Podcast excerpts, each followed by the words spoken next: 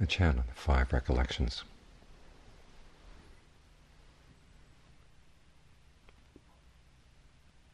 Reflecting on aging, illness, death, separation, and the principle of karma. So it recreates the dynamic that the Buddha himself went through. The chain of events that led up to his leaving the palace, going out in the wilderness.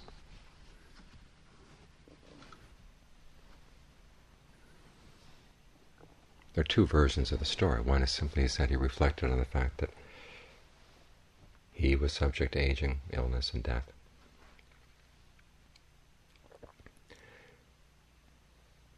And needed to find a way out. Looking for happiness in other things that were subject to aging, illness, and death was not a noble thing. The noble thing to look for was something that wasn't subject to those things. That was the one noble search in life.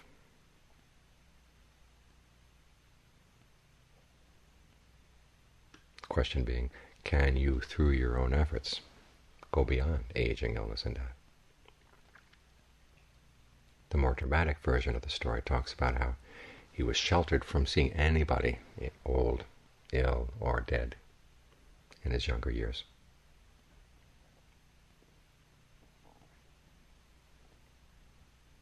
Until one day he went into the city in his chariot. He had to leave the palace. He'd been he was sick and tired of being cooped up in the palace, wanted to see what the world outside was like. And despite all of his father's efforts to prevent any untoward thing from happening, he saw an old person. He asked his charioteer, what's wrong with that person over there?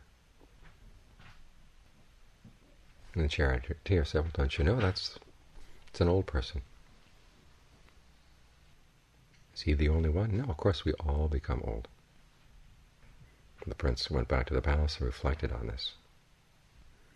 Next time he goes out, he sees a sick person. The next time he goes out, he sees a dead person. And the answers are always the same. What's wrong with that person? Well, is he the only one who has those problems? No, everybody is going to go through that. And the prince went back and reflected on all the pleasures he had, all the people he loved. If he was going to die, that meant he was sure to be separated from all these people. Then finally he saw a forest mendicant, thinking, and he realized if there's any way to find a, a way out of this problem, it's through that life, cutting down on your responsibilities, and going off into the forest and having a chance to really look into your mind.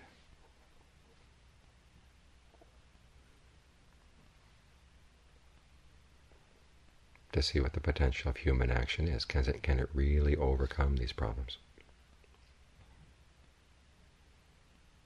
Now, the story may strain credulity in the sense that Prince lived to be 20-something, had never seen any of these people, but it has a psychological reality. In the sense, we oftentimes we go through life very oblivious to the fact that aging, illness, and death lie in wait for us. And this is how life closes. And then one day it really hits us really hard. There's a certain period of life where everything seems to be developing and growing and getting better and better. We're getting more and more mature. We're getting more and more capable. And then we start seeing these things slipping away realizing that's how it all ends, it all goes.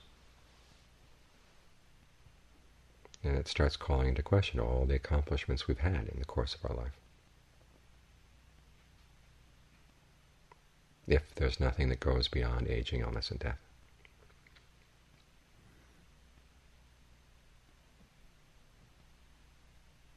And then the question is, are we just going to stuff those thoughts back into a corner of the mind?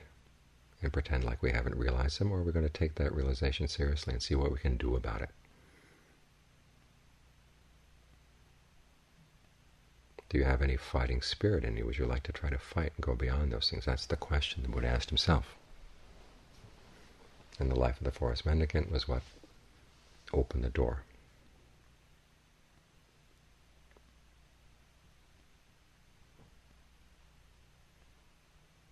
So this is why that fifth reflection is on the principle of action. The Buddha found that the most important thing you can explore is how far can your own abilities go in bringing about true happiness, a happiness that lies beyond the limitations of aging, illness, and death. That's a noble life, a life well spent. He told himself even he didn't attain that goal, the fact that he had strived in that direction, that would mean that his life was well spent.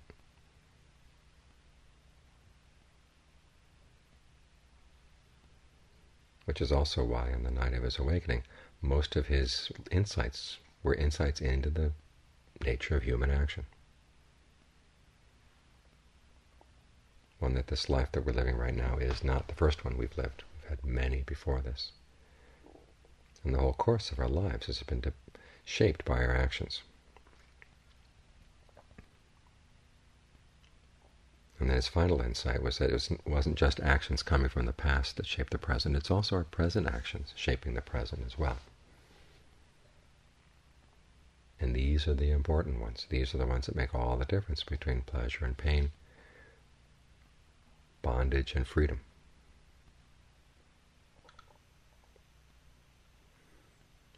So this is why when we meditate, we're meditating on the present moment, because we're always acting, we're always making choices in the present moment, and for for the most part, they they're under the radar. We don't realize what we're doing. And because we don't realize what we're doing, we're not especially all that skillful about it, and because we're not skillful, we end up creating a lot of stress and suffering for ourselves.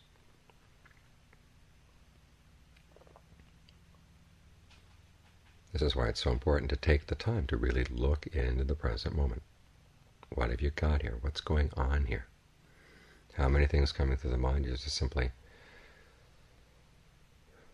waves of influence coming from the past, and how many things are happening because of choices you're making right now. You can't do much about the past. The past is done.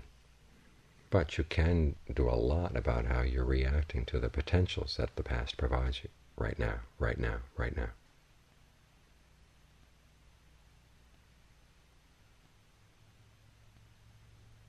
When I first went to stay with Ajaan Fuang, I asked him about the whole issue of past lives, because I'd heard some people say that the Buddha never really taught about past lives, and others people saying that he had. And his answer was, the important thing to, to believe in when you're practicing here is not that issue. The issue is the principle of karma, that you shape your experience. And that meditation is an exploration of exactly how you shape it and how much you shape it, and are there ways to shape it skillfully? Otherwise, your meditation simply becomes a sitting here waiting for something to happen, to be enlightened from outside, or to just have something happen accidentally fall into place. But if you realize it's you're doing an awful lot here in the present moment. And psychologists have discovered there's an awful lot going on. Just the way the mind keeps tabs on the body.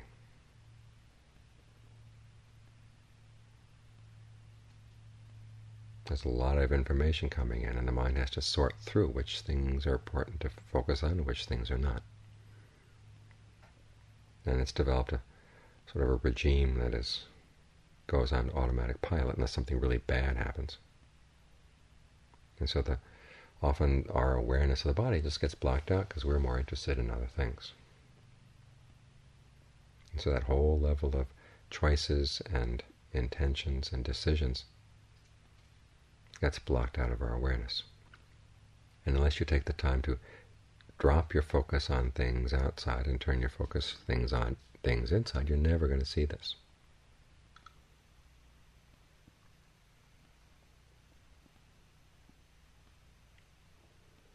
This is why it's important to take this time, because this is this is a noble activity seeing into your actions, understanding their potential, understanding their power,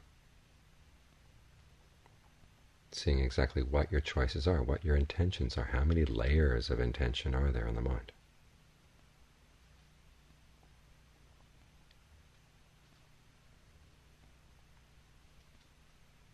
So the initial premise of the meditation is that our actions are important, and then the discoveries are to see exactly how important they are And one way of doing that is try to make whatever intentions you're conscious of, whatever choices you're conscious of, as skillful as you can.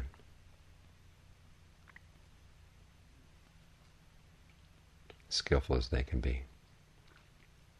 And then see what that does to how you experience day-to-day -day reality. How do you experience your, your inner reality?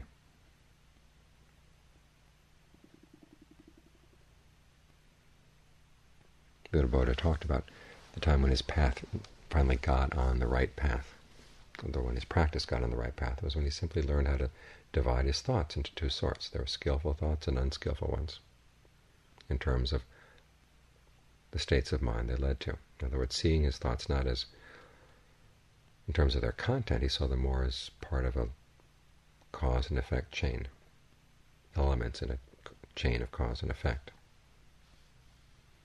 Where does this thought leave? What does it do to the mind to think a thought like this?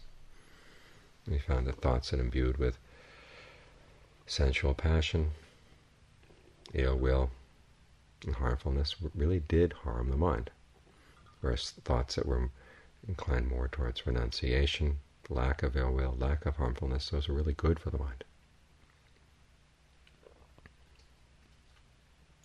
And so we learned how to keep the first sort in check.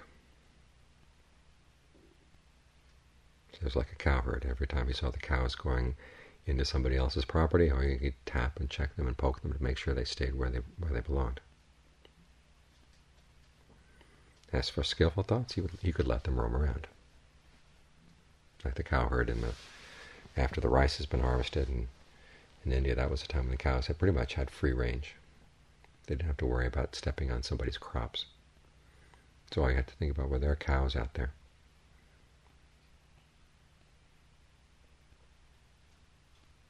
But you don't have to ride herd on them as much. With one exception, we realize that even skillful thinking, if there's a lot of it, it tires the mind. So the next more skillful step was to incline the mind into right concentration, bring it into states of solid absorption the real resting spots for the mind.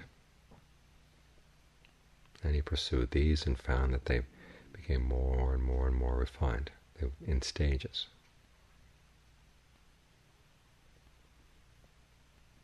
Until he reached the point focusing on his breath, where the breath stopped throughout the body, as awareness filled the body. He said like a like a bright awareness filling the body, like a white cloth, and entirely envelops the body.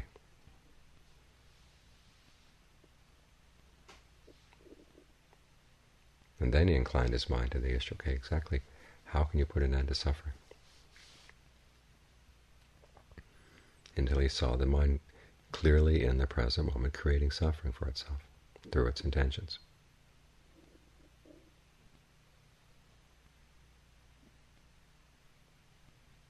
And every place he saw the mind was creating suffering, he would let go, stop that particular activity.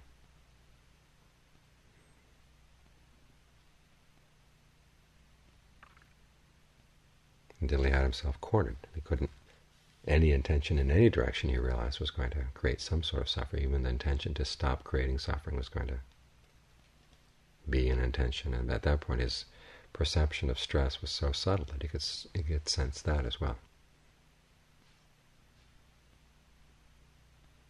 That's when the mind totally stopped intention.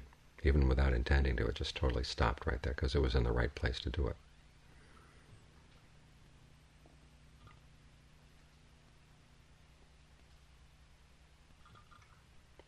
And that was when his mind tasted the deathless. Total unbinding, total freedom.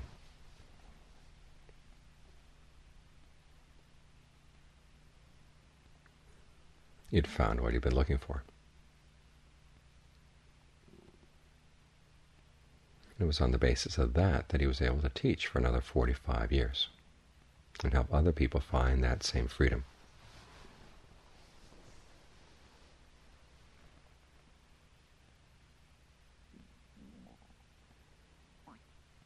Through, through exploring this process. Well, what does it mean to act? What is a person doing when he or she is acting? What is the act? The act is the intention. How many times do you act in the course of the day? You're acting all the time. It's your mode of being. The way you act is how you define yourself. So instead of carrying your notions of who you are around that you've got to be this way, you've got to be that way, I'm this kind of person, I'm that kind of person, just look at how you act. Look at everything, even your sense of who you are, as types of action. And look at whether they're skillful or not. So this is why that reflection on karma, the last one there, it sounds very simple, very basic, and it says, it's kindergarten Buddhism. If you do good, you get good results. You do bad, you get bad results. But it's exploring that basic principle that can take you all the way.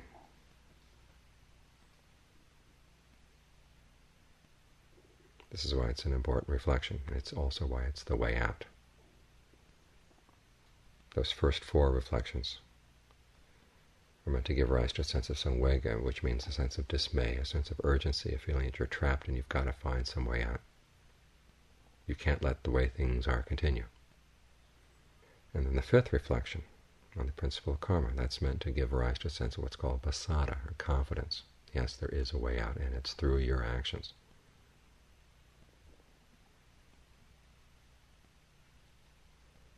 So the question that faces all of us, are you up for the challenge?